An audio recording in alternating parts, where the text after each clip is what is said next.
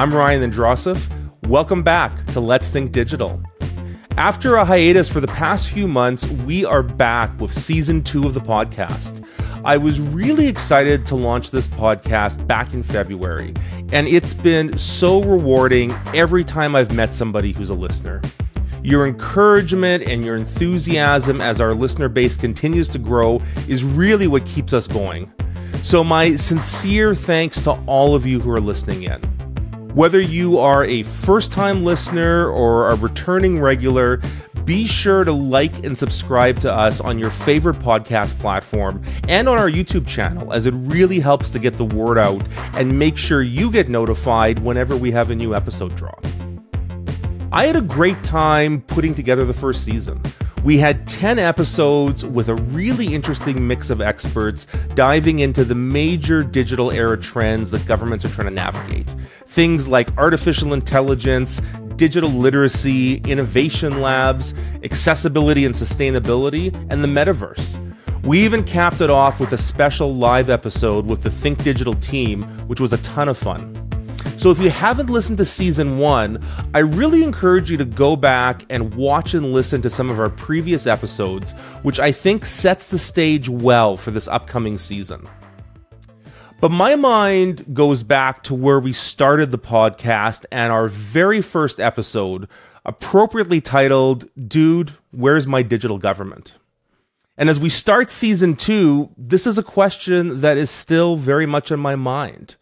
As we talked about in that opening episode, there were a lot of lofty expectations in those early days of the internet back in the 1990s, and we haven't always met them. But even by the standards of today, as 2023 draws to a close, something feels amiss.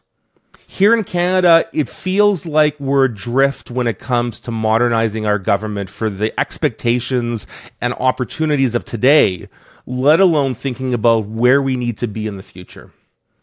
Sure, things are happening in scattered pockets, but we don't really seem to be getting anywhere in a hurry. It feels like we're stuck in the mud. As we suggest in the title for today's episode, I think a lot of people working in this space are coming to a growing realization that evolution isn't enough. I know that I am. If I can be perfectly honest, I spent a lot of time during my career inside government taking an evolutionary approach, including the approach to designing and launching the Canadian Digital Service. CDS was designed to be an evolutionary accelerator. It wasn't given new powers or authorities, but was instead designed to model how to approach digital service design and delivery in a different way and partner with departments to guide them along on their digital journeys. All carrots, no sticks. Part of this was because of the very fractured and sometimes territorial nature of how the governance of all things digital is spread across both the federal government and with other levels of government here in Canada. It was unclear at the time that we could actually get new authorities for CDS, and that attempting to might stop the initiative dead in its tracks before it even started.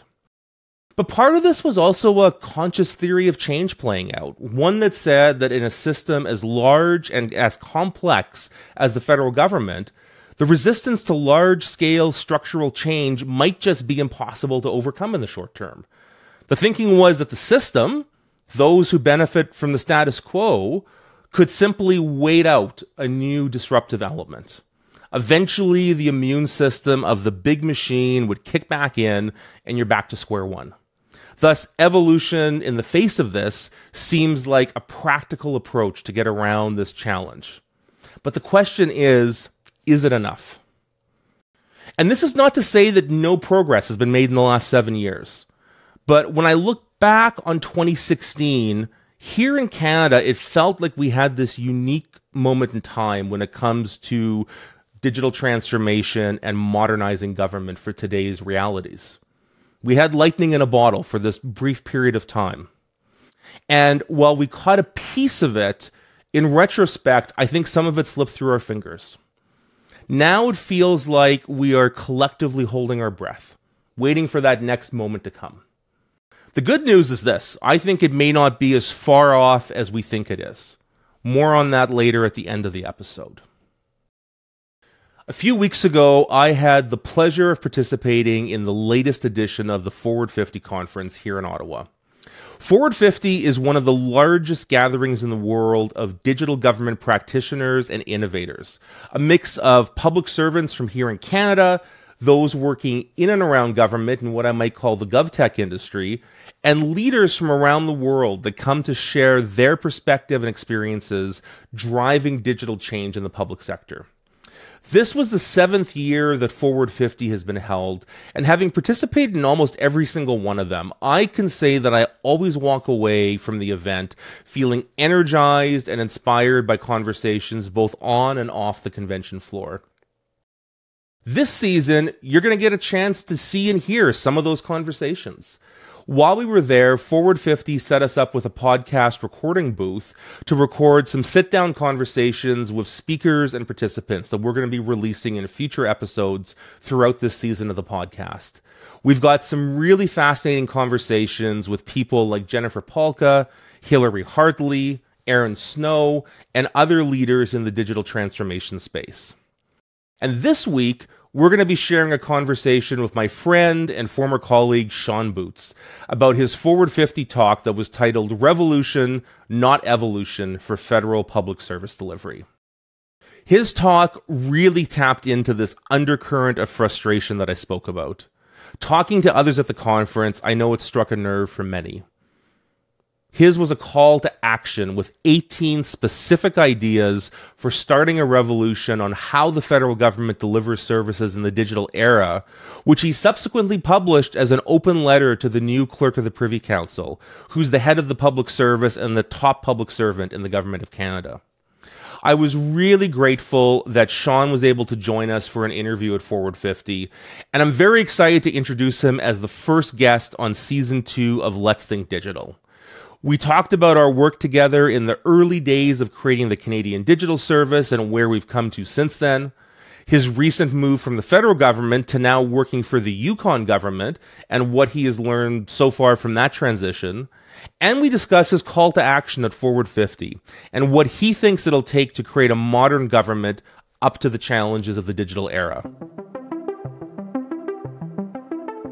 Sean, Welcome to Let's Think Digital. Thanks so much, Ryan. Great to be here. Great to have you with us. Uh, we are here at Forward 50, live in Ottawa, a big digital tech conference. Very exciting. You were uh, one of the keynote speakers yesterday, and in a minute, I want to get into a little bit of what you talked about. You had what I kind of described as a very spicy and crunchy speech to, to other people. Um, but I wanted to just you know talk a little bit about actually your career journey first, and yeah. and I have been honored to be part of that with you in a big way. Yeah, I was. I mean, I was thinking back not too long ago. It was in 2016. Yeah. You and I sat down for coffee in downtown Ottawa. I think we only knew each other over Twitter. I think so. Yeah. yeah, yeah. And I was, you know, starting the process of trying to bring the Canadian digital service to life, even if we probably didn't have that name for it quite yet. And somehow managed to convince you to like join government and be like employee number one for CDS. Yeah, exactly. Yeah. So I think you sent me a Twitter message and, you know, Ryan, you were like, you know, let's grab a coffee. And Heather, my now wife, she was like, he's going to offer you a job. And I was like, I'm just going for coffee. This is like, you know, I have a job. And then long story short, you know, here we are. All yeah. later. I was doing a lot of headhunting in those days. I think a lot of my coffee meetings, I think in that yeah, time period, yeah, turned yeah. into job offers it feels, eventually. It feels very full circle because I'm now staying at the Lord Elgin Hotel while I'm here for the conference, and it's like that Starbucks right there, that little sort of lounge on the side of it. That's that's where we first chatted, and yeah, it was just like a great go-to spot for coffees with cool digital government folks. So for people who don't know Ottawa geography, the Lord Elgin Hotel is like across the street from Treasury Board's offices where I was working at the time and it became my little secret coffee place because there was a Starbucks there, yeah. and you could take the Starbucks and just hang out in the lobby by the fireplace at nice the Lord Elgin, which was yeah, nice. It's really good. Sadly, I discovered that Starbucks is closed, and so no way. Is, yeah, so it is no longer an option. Oh my gosh, for, I yes. should have like turned twenty feet to the side when I left this morning, and I'm like, oh, no more Starbucks. Exactly. So, you know, you were at the Canadian Digital Service for, you know, essentially from the beginning until just very recently. Yeah. And, I, will come back to talk about that. Yeah but you've made a big change in life. So a couple of years ago, you know, for family reasons, you moved to Whitehorse. Yep. And now, for professional reasons, you've switched to working for the territorial government after yeah. many years with the feds. Yep. So I'm I'm curious your reflections. Maybe t- you can talk a little bit about the new role you're doing, but also I know it's early days, but Yeah. but kind of initial impressions on the difference working for you know a relatively small government, Yep. working at a territorial level versus being in, in a big federal bureaucracy. Yeah, for sure. So, so yeah, so in August, I wrapped up with the Canadian Digital Service. I think it was, it was a couple months shy of what would have been seven years, which in hindsight is a long time, and started work in a new role as the Open Government Program Manager for the government of the Yukon. And for me, it's really exciting because I've always been a huge like open data fan with different, you know, civic tech like side projects and sort of different data kind of things. And this is sort of like a one person role inside of their bigger e services team uh, focused on open government programs and open data.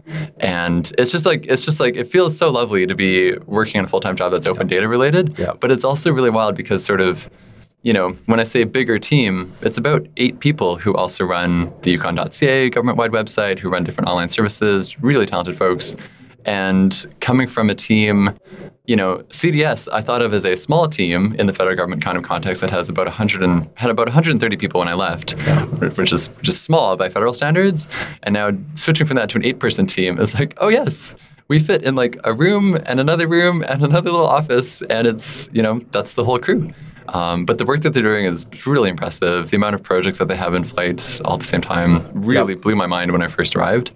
Um, and yeah, just like the just sort of like the smaller jurisdiction, the different ways of working, you know, the relationships that they have with small IT companies that do a lot of the sort of mm-hmm. delivery and development work for them is, is really impressive to see. So Yeah, because you Yeah. you made this comment in your in your keynote yesterday that Yeah. there's kind of this like interesting ecosystem, Yep. you know, in the Yukon Yeah. around like IT vendors, which actually Oh, kind of totally. surprised me a little. Because, Oh, yeah. Because on one hand, I would have probably maybe assumed that small jurisdictions become even that much more beholden to you know external big vendors. Yeah. But, but it seems like there has been an ecosystem that's popped up out there. Yeah, and I'm I mean I'm still new, so I'm kind of still learning how that sort of grew. But there's a lot of really good, you know, small IT and web development shops in town. Not all of the vendors that we work with are based in Whitehorse. There's some mm. from across Canada.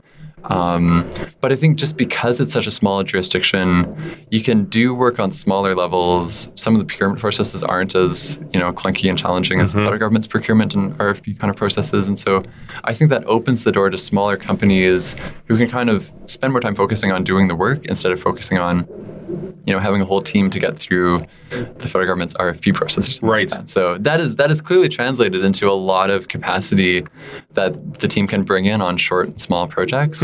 Um, and yeah, as a longtime procurement cynic, Yep. it's been really eye opening to be like, oh, this is an IT procurement that went well.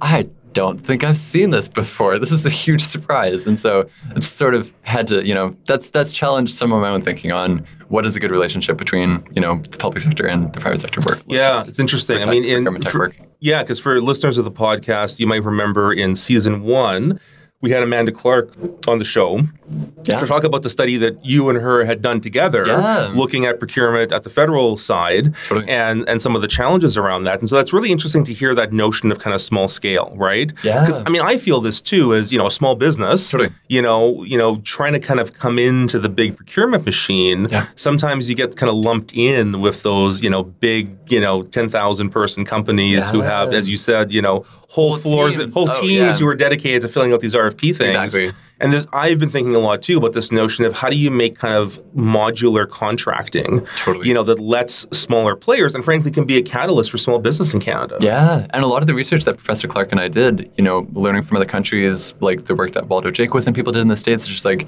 time and time again, it's the big projects that go way off rails, and it's the small projects that are really tightly focused, you know, done in house, done with vendors. Either way, those are the ones that actually work. Yeah.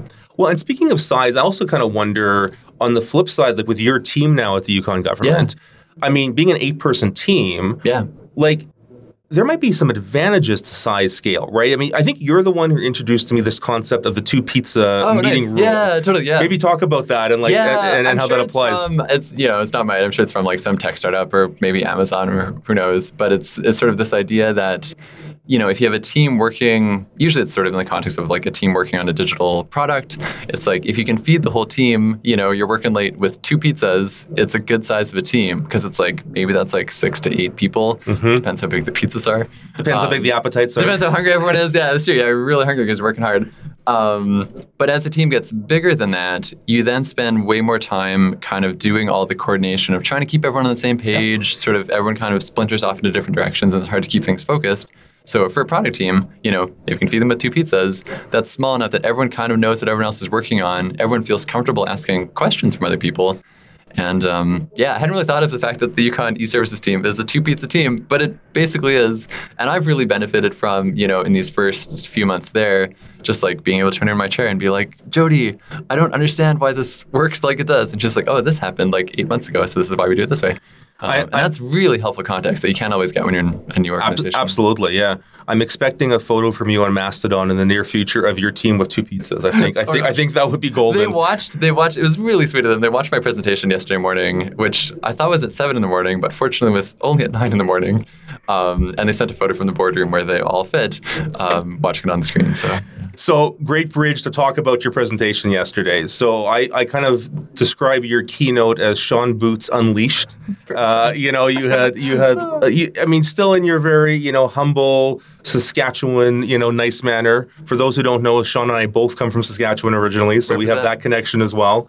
Um, but you know, I think your your title of your presentation was "Revolution, Not Evolution." Yeah. Um, be curious, you know, for folks who weren't here at Forward 50, to give kind of the short précis of you know what your what your talk was about and kind of what your call to action was. Yeah, for sure. I mean, I guess the sort of the starting point, and I think in a sort of a community like this, it kind of goes without saying, it's like things aren't working super great. We've had a lot of really notable IT failures. We've had some like recent news around IT procurements that are a little bit sort of like things, strange things are going on. Mm-hmm. Um, we've had a lot of really, really huge government IT projects that even if they haven't failed yet, I'm not super optimistic about what the future looks like just because they're so big. Yeah. And with all of that, you know, there's this gap between how it's really obvious that things should change, but our own kind of in the federal government, you know, our internal processes and our sort of ways of working and our organizational culture and structures are all really, really sort of locked into the status quo, which is like big projects, slow hiring times, not a lot of opportunity to do things differently, really outdated policies that mm-hmm. sort of lock in how people work. And, you know, it was sort of like a really gentle kind of call to arms that's like, we have these clear problems out there. And there's sort of like a bigger framing that people are talking now about state capacity, which right. is like, you know, whether it's Canada, whether it's the US, whether it's other countries around the world there's clearly a need for public sector organizations and a need for them to be nimble and responsive and creative and fast paced because the sort of social challenges, whether it's climate change, wildfires, or infrastructure, or housing affordability, like those issues ramp up so quickly mm-hmm. that if it takes the government another year and a half to be like, oh, we should actually think about this problem, like you're too late and you'll lose, you know, social capital, you know, you'll lose people's trust in yep. like democratic institutions if the government and the public service can't keep up with what's going on. It just gets faster and faster. And so it's you know the, the, the, the, thread that I sort of tried to weave in the presentation, which is maybe a little bit of a stretch, is like public service capacity writ large, you know, is something that we're seeing as a challenge. My own sort of like little microcosm of that is government technology work, but that yep. has a lot of downstream effects where you know, being able to organize data, being able to build good tech systems. That's also how you deliver services to the public. It's how you gather data to know what's going on.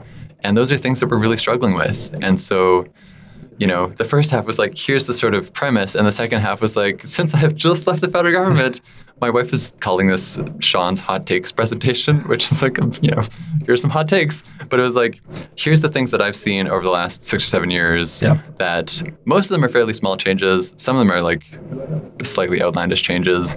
But the, the whole goal was to say, you know, we often get stuck in really small things. Mm-hmm. Like, we're going to spend three years thinking about changing two sentences in this policy and it's like, that is small potatoes. Yeah. Look at the world. It's time for some big potatoes and like, you know, look at ways that we can change things in really dramatic ways to better be ready to solve problems. Well, and I thought that was one of the things that was great about the presentation was you had some very tangible actions that you kind of threw out there for the world right, to look yeah, at yeah. to respond to, including I saw you publish as well an open letter to the the relatively new clerk of the Privy Council yeah. with some recommendations in there. I, I know there's a lot. We don't have to go through them all, but I'm curious if you want to maybe just give a sampling of you know some of maybe the small changes and maybe Yeah. some of the like outlandish ones, as you put it, that you might kind of throw on the table. Yeah, totally. Well, it's it's hard now to sort of remember what's you know what's big and what's small, but I think the like the gist of it is there's there's things that we can do to better empower people. Mm-hmm. Some of those are things like having individual contributor positions that are not managers, all the way up to the sort of very top of whether it's the like IT classification or the ESA classification or whatever it is. Just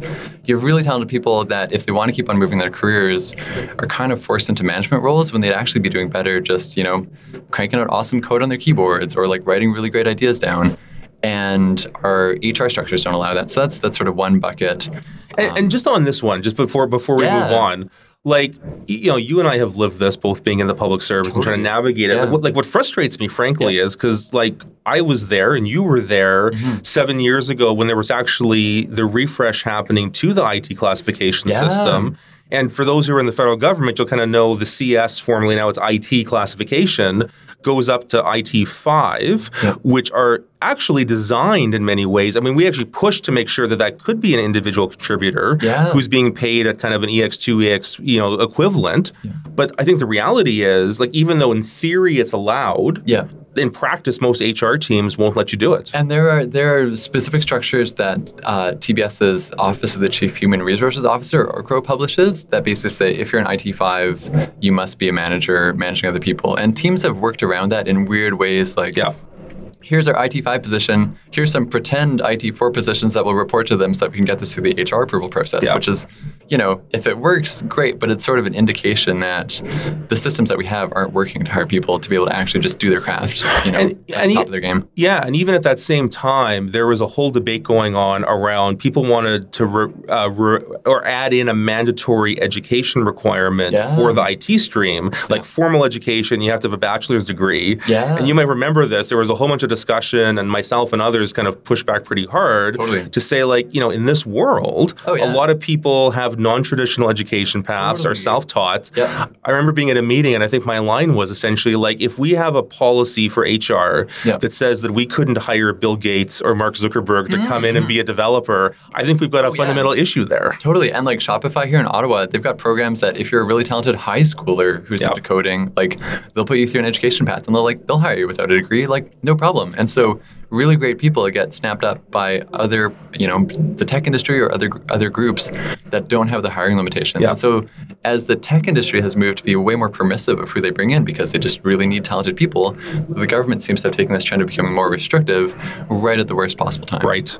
Okay, so talent recruitment. Talent recruitment, Big yep. thing. Yep. Some other ones. Uh, another one was basically just like as a general principle, putting digital practitioners at the very top of organizations. And this is basically like you've got really talented digital leaders in the federal government, you know, at every level, but they're always reporting through, you know, from them to like the DG to the ADM to the DM. And the jurisdictions that have done the very best job in Canada, in my opinion, at digital government are people, you know, governments that have hired really talented people like Hillary Hartley in Ontario and brought her in as a deputy minister, where it's like she doesn't have to convince two or three layers of, you know, 20 plus year long public service leaders to mm-hmm. change things and do things differently. She's just given the mandate to be like, you're Hillary Hartley, you know your stuff, rock and roll. And I'm sure there's, you know, I'm sure she had a lot of challenges, you know, to work through with like helping bring along traditional organizations that she works with. So it's probably not just like a walk in the park by any stretch. But you can hit the ground running in a way when you don't have to spend a lot of time convincing your senior management to convince their senior management colleagues. And you can just say, like, you know, if you're hiring people at that level, they're way better positioned to make broader change in the government. Right. So Natasha Clarke in Nova Scotia, same thing, like Yeah. deputy minister, doing awesome work. Yeah. Just like a little bit more like runway to run with stuff. Yeah, and, and I might even kind of add like, you know, so elevating those digital leaders, but then also for kind of what I might call like traditional leadership roles. Oh, yeah. Having digital competencies as part of that selection and hiring process. Yeah, and I think that's like a really important part of the work that you do is that I think there's always been this sort of impression, you know, across government that it's like, oh yeah, if you're like a senior public service leader, you know, you need to know like a solid grounding of like accounting and like of like government HR and of like policy and legislative sort of processes. And it's like you can't become a DM and know nothing about HR. Like that just won't happen. Yep. But you know, you can become a deputy minister or an ADM with very little tech savvy. And kind of like a lot of the presenters that had on stage here at Forward 50, it's like you don't need to be like, I did a coding boot camp, like I know Mm-hmm. Python. It's like that's not required, but you need to understand like how to learn from your users. You need to know that like design research is important. Mm-hmm. You need to learn that like, you know, this kind of tech thing is likely to be simple and easy. This kind of tech thing is likely to be really complicated. Yep. Jen Pahlka in her book has really good examples. I think it's like a, a quote from Dave Guarino, who's like an awesome tech, just like legend in the in the U.S. civic tech community.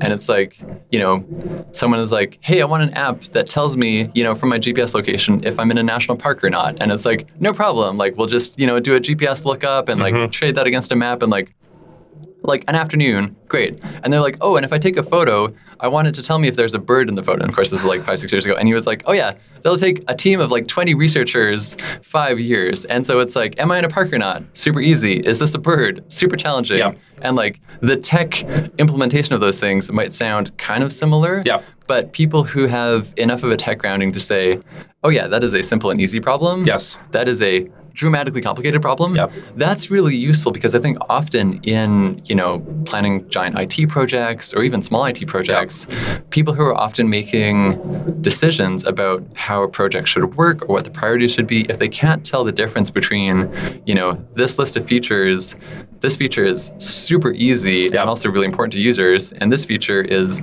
super hard and, you know, may make a big difference or may make a small difference Yep. to users doing that kind of like triaging, you know, Yep. if you've got zero background in tech, but you're the decision maker, that's a recipe for disaster. yeah, it's a great point.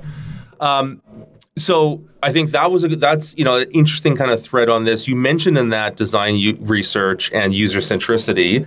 One of the recommendations you had is one that was near and dear to my heart. This notion of getting senior leaders to actually participate Yeah. in user research. Can you talk about that a little Totally. bit? Yeah. I mean, it's sort of like easy to say it as sort of like a trite suggestion, but the idea is if you're an ADM or a deputy minister that has a service delivery department, you should spend an hour a month answering tech support phone calls or like, you know, the client support line. Tech support is maybe not the right words for mm-hmm. this.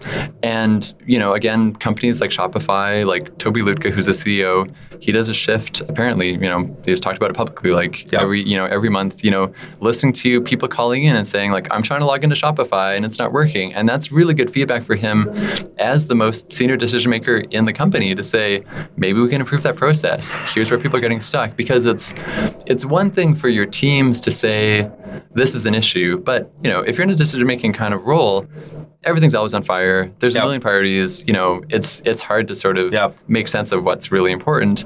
But if you're on the phone and someone is like, I tried to apply for my Service Canada account, I got stuck five minutes in. Can you help me? It's like if it's the deputy minister who's on the phone trying to solve for that, Yep. that is a totally different dynamic. And you know, from you know stories that people have posted on Reddit, like doing that work, you know, as a frontline call center staffer for Service Canada, for mm-hmm. different like the EI, pro- EI program or whatever it is, you know, there's a massive level of complexity there. There's hundreds of pages of regulations. Yep. Like the training process is really important and like really time consuming. And I think that would make it easy to dismiss this idea of having senior leaders do, you know, like call center or mm-hmm. like frontline client support. And people would just say, the rules are too complicated. You know, our senior management doesn't have time to learn how to do this. And it's like that in itself is It's- really it's a good lesson It's learned, like, yeah. If your system is so complicated that the senior decision makers that are deciding how the program works, you know, can't learn how the program works because it's too complicated, like there's your problem to solve. Like Yeah. get right on that. It was, you know, I, I reflect on the fact that the UK government, when they had their very first digital service standards Yeah. back in 2011, they had 18 points, and point 18 was any new digital service, the minister had to actually test it out. Yeah, totally. You know, before before it went live, and I thought that was brilliant. Um, no, and I love that suggestion from you because it's like for me at the top of my list, right? Of kind of like you know small changes we could make, and whether it's once a month, even though I would take once every six months. Oh, totally. Yeah, you know, yeah. to Yeah. get a deputy Start minister somewhere. to get a deputy minister and like ADMs to be on the front lines Yep. Seeing real people interacting with their department in some way. Totally, yeah. I think the impact that would have on people's kind of internal incentive structures Yep. would be huge. Yeah, and you could do it. You could do it different ways. Like you could have them like shadow a frontline support person at a Service Canada office. Like Mm-hmm. there's a lot of ways, even or like you know RCC office, whatever it is, doesn't have to be Service Yep. Canada. There's there's different ways that you could do it that don't require them to sort of spend months training first. But like the goal is you want them to see the frontline interaction Mm-hmm. Yep. in a non-staged environment. You don't want them just to do like we're going to do a walkthrough at the regional office and everyone shakes their hand and then they leave. It's like Yep. no no. You want them to see what it's like for people to interact with the services Yep. that they're ultimately responsible for. Yeah. Yeah, I was I was involved in a in a project years ago with IRCC um, that actually kind of got publicly shared um, quite a bit and actually had a lot of buzz around it. Uh, there's a Toronto Star article about it, which we can put a link to in the notes. And one of the things that was part of that, which was really fascinating, was the fact that you know we had people who had been in the department for decades, but had never actually experienced like frontline service delivery, watching you know potential new Canadians Yeah. trying to navigate the systems. And the number of just like light bulb moments Oh, that I think go off for people when they get to experience that Totally. is incredible. Yeah, and I remember one of the one of the like lifelong highlights for me at CDS was when we were doing research with the Veterans Affairs Department, and to be able to come along as a note taker Mm-hmm. Right. for design research with veterans Yeah. at one of the regional offices in Gatineau.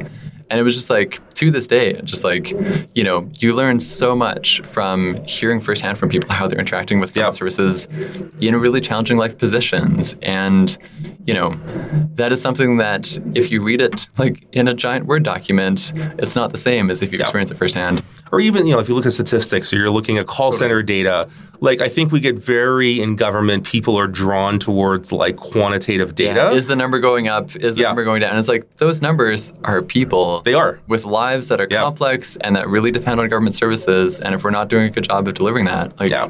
that changes their lives in big ways. Absolutely. Okay, so we've talked about a few of your oh, recommendations. Oh, I want you to tell me what you think is your most outlandish. You said you had a couple of like, you know, out there ideas. Oh, which which yeah. which one is the top of your like, you know, more aspirational ones that you, that you put I mean, forward? I mean, like part of this is sort of you know the negotiation strategy of like if I put out some crazy ideas, then the other ones will hopefully seem more achievable because Yeah. they should be achievable. Yeah. Um, probably the wildest one is just suggesting to remove a layer of public service executive management hierarchy. Um, you know, Although that one got a round of applause yesterday. which was surprising. Maybe that also says, you know, maybe we need more executives in the room here at Forward 50 enough. who would be like, hey, my role is important, which it is. Um, but you know, working in a jurisdiction that just has one less layer of hierarchy, it's it's clear that that speeds things up. Yeah. And you see, I forget who it was from. It was probably a comment on Reddit somewhere that their sort of diagnosis of one of the challenges structurally with public service is that the same conversations happen twice. Once at the sort of working level of you know non-executive public servants who have conversations, talk about sort of trade-offs, you know, land on some recommendations, and then the exact same conversation happens over again at the executive layer because there's three or four layers of it that can sustain an independent conversation with much less frontline knowledge that either delays the first conversation Yeah. from me being able to have an impact or just sort of overwrites it completely. And so Yeah. we have enough layers that for executives in government, you know, it's easy to get kind of caught in this circle of conversations that ideally you just say, my team has thought about this and I trust them, rock and roll. Like we don't need to re- Yeah. relitigate this over and over again. I've like I've often thought, and from my lived experience going through the public service and living there, like in the federal public service, for people who are in the feds and will know kind of the classification structure, that space between what they call an EX minus one, so it might be Mm-hmm. like a senior advisor or a manager on a team, to like the EX2 la- layer. So you have like often you'll have a manager or a senior advisor, Mm-hmm. Yeah. you know, who kind of plays a team lead role. You've got a director, and then you got a senior director. Clearly, in that in those three, you could collapse at least one layer. Oh, totally. And, yeah, and yeah. arguably, you could maybe collapse Maybe two. Oh yeah, for sure. Yeah, yeah, Like, yeah. like I think there's actually an argument. I remember years ago having sketched this out to actually say on like like you should have like kind of team leads who are subject matter experts that effectively should just report to the DG on most things because Totally, because yeah. the director general level in my experience is really the kind of the folks in the middle of the executive hierarchy who have signing authority and kind of really Yeah. get things done. They can make Right. decisions. They can spend money. Yeah. They're still slightly attached to like specific problem areas. Yeah. And maybe there's a case to say they need like a, a 2IC director level because there's not, you know, they have a big enough team, they don't have enough space to kind of do it all themselves. Totally. Yeah, yeah. But I think that, like, I think clearly in there, there's some room to collapse at least a layer. Yeah, and I have, you know, speaking as someone who has friends that are in those positions, it's often really thankless work where you're sort of Yeah. stuck acting as kind of like a little bit of like a postal service person carrying sort of information from a layer down to a layer up without Yeah. much influence to change things. Yeah. And that's just and yeah, and you're just like in meetings all day without much sort of much autonomy that Yeah. you know, you want to be able to make a difference, but you're stuck just sort of Yeah. too squished between other layers. I love it. I mean, so I'd recommend people. We'll put the link in the chat in, or in the in the notes of the episode for your letter to the clerk and, and the link to your presentation. I think some great food for thought in there. Uh, really enjoyed it. I wanted to ask you about one last thing, um, Yeah. which you know, you and I were there at the beginning of the Canadian Digital Service. You know, we both helped to birth it, Yeah. uh, along with some of our other colleagues. And you were there. You know, I left shortly afterwards, but you've stayed on for, as you said, almost seven years. Yeah.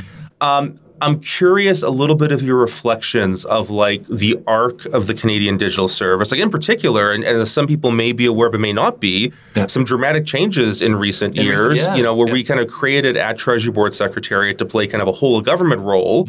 It has now been kind of rolled into ESDC as part of the Service Canada portfolio, reporting to the new Minister of Citizen Services. So big change structurally. But I'm just I'm curious your sense of kind of the arc of it, and maybe more broadly. Like I think globally, from like 2010 to 2020, Yeah. there was this like proliferation of these government digital teams. You know, Yeah. started in the UK, but around the world, you know, like there's dozens and dozens of them. And I think there was a lot of excitement about this model. Yep.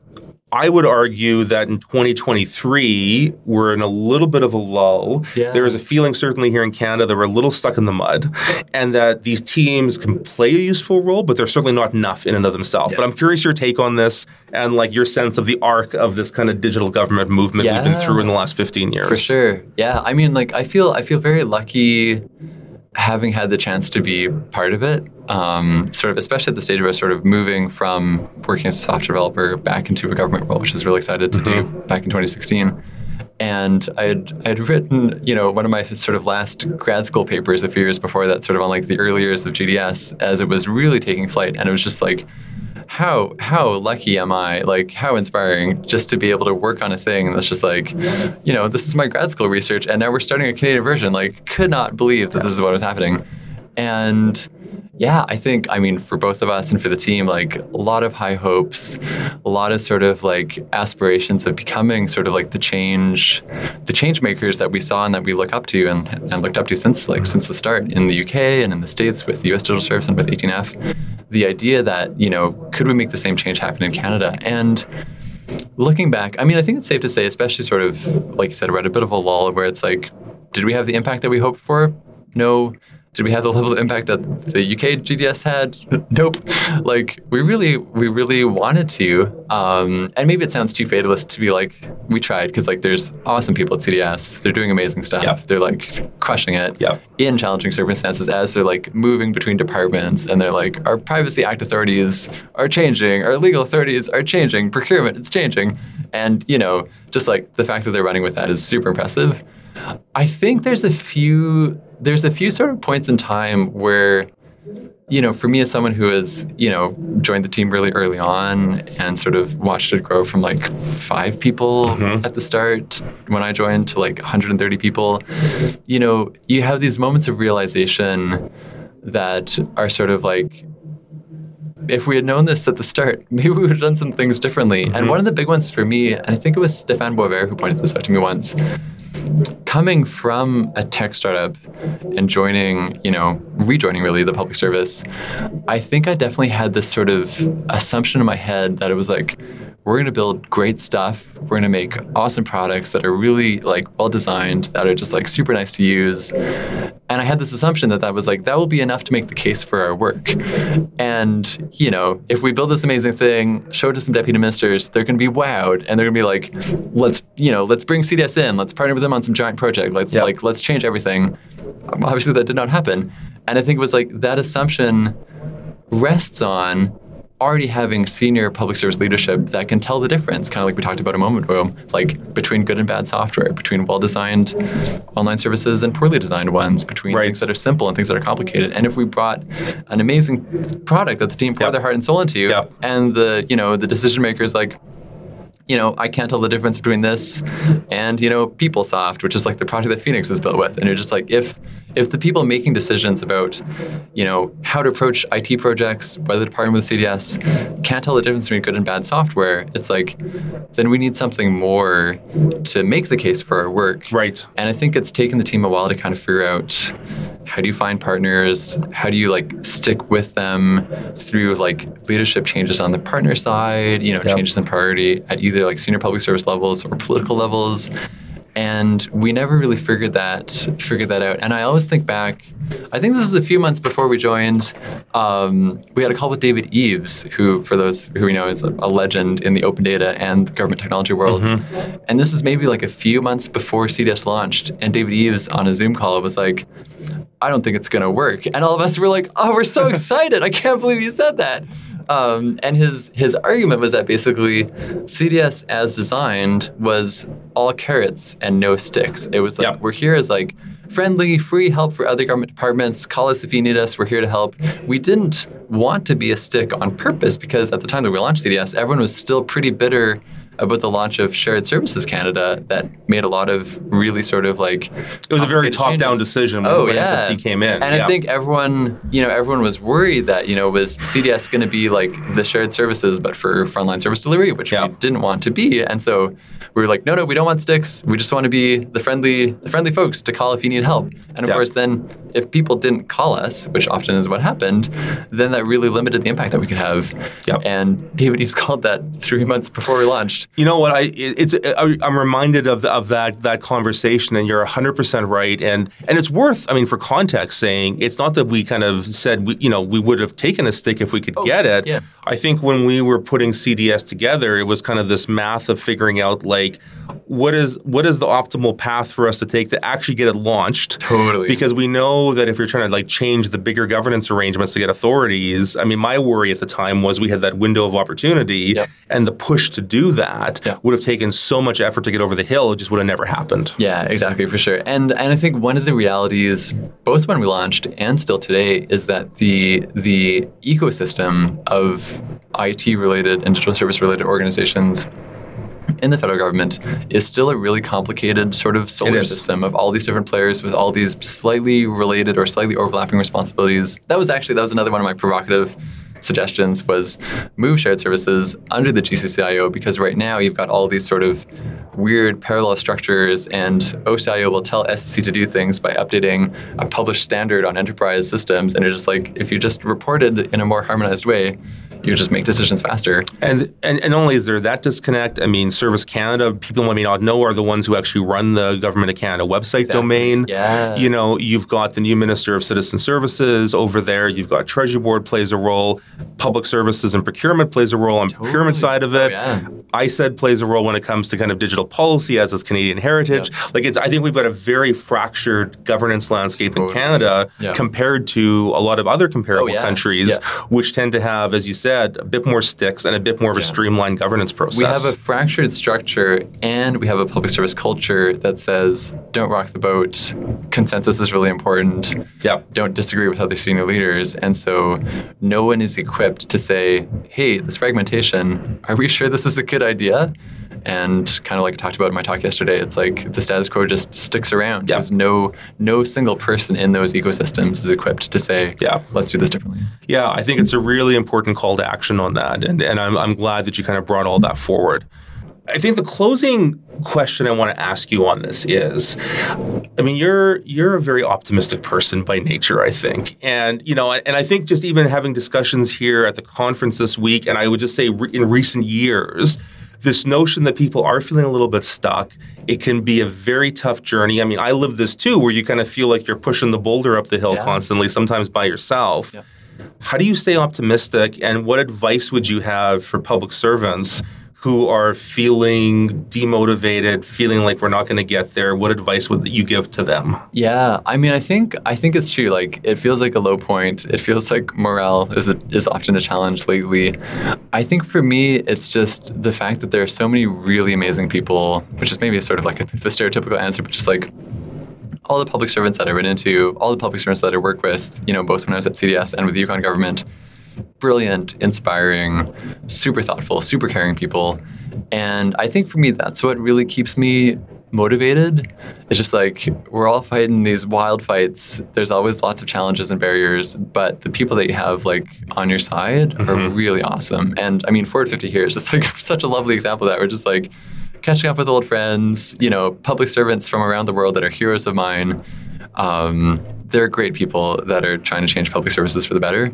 And, you know, when things are low, you just got to find your friends and find your allies and say, like, we're all in this together. And yeah, uh, Marina Nitze, who wrote a book, Hacking Your Bureaucracy, she was here at Forward 50 last year. She talks about that basically, like, find your find your squad, find yeah. your people, and um, yeah, and like stay connected to, to everyone when when things are great and when things are tough. Yeah thanks, Sean, for, for, for, for this and for spending some time with us. And thank you for being an ally for so many people on this. I know, you know, you are a very community-minded uh, person.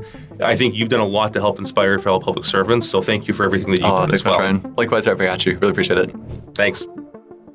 Thanks again so much to Sean for the interview, a really fascinating conversation, and also thanks to the Forward 50 organizers for letting us record and have some really important interviews and discussions at the sidelines of this year's conference.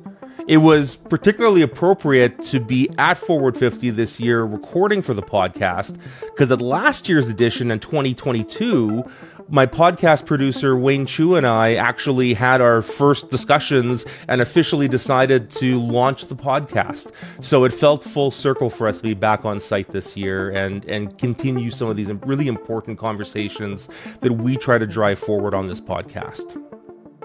At the beginning of this episode, I said that the conditions for change may be coming. And may be coming sooner than we think. I think we need political momentum if we're going to get beyond evolutionary approaches. We need a political revolution on what good looks like in terms of government in the 21st century and how to make that happen. And it has to be a political revolution that goes beyond party lines. We need to build a consensus around the idea that government must change in the digital era if it's to meet the expectations of its citizens. Somebody recently mentioned to me that in some ways, Canada feels like it's at a point where the United Kingdom was back in 2010, a time of political and economic upheaval. And these are always times that are full of great peril, but also great opportunity. If we can leverage it correctly, this can be an accelerator for moving government forward faster than we might have thought possible otherwise. So, what do you think? Do you agree that we're stuck in the mud in Canada when it comes to digital? How do you think we can get ourselves moving again? Let us know. Email us at podcast at thinkdigital.ca or use the hashtag Let's Think Digital on social media. Our next episode of Let's Think Digital is going to be diving into a conversation we had at Forward 50 with Jennifer Pahlka, the author of the recently released book Recoding America, and a really interesting conversation around building state capacity. You won't want to miss it. If you're watching this on YouTube, make sure to like and subscribe. And if you're listening to us on your favorite podcast app, be sure to give us a five star review afterwards. Also, make sure to sign up for our email list at letsthinkdigital.ca so you can get notified in your inbox when our latest episode comes out. And no matter where you're listening, make sure you tell others about the podcast. It's so important for us for that word of mouth to help grow our audience and get these important conversations happening across the digital government community. Today's episode of Let's Think Digital was produced by myself, Wayne Chu, and Aislinn Bornay. Thanks so much for listening, and let's keep thinking digitally.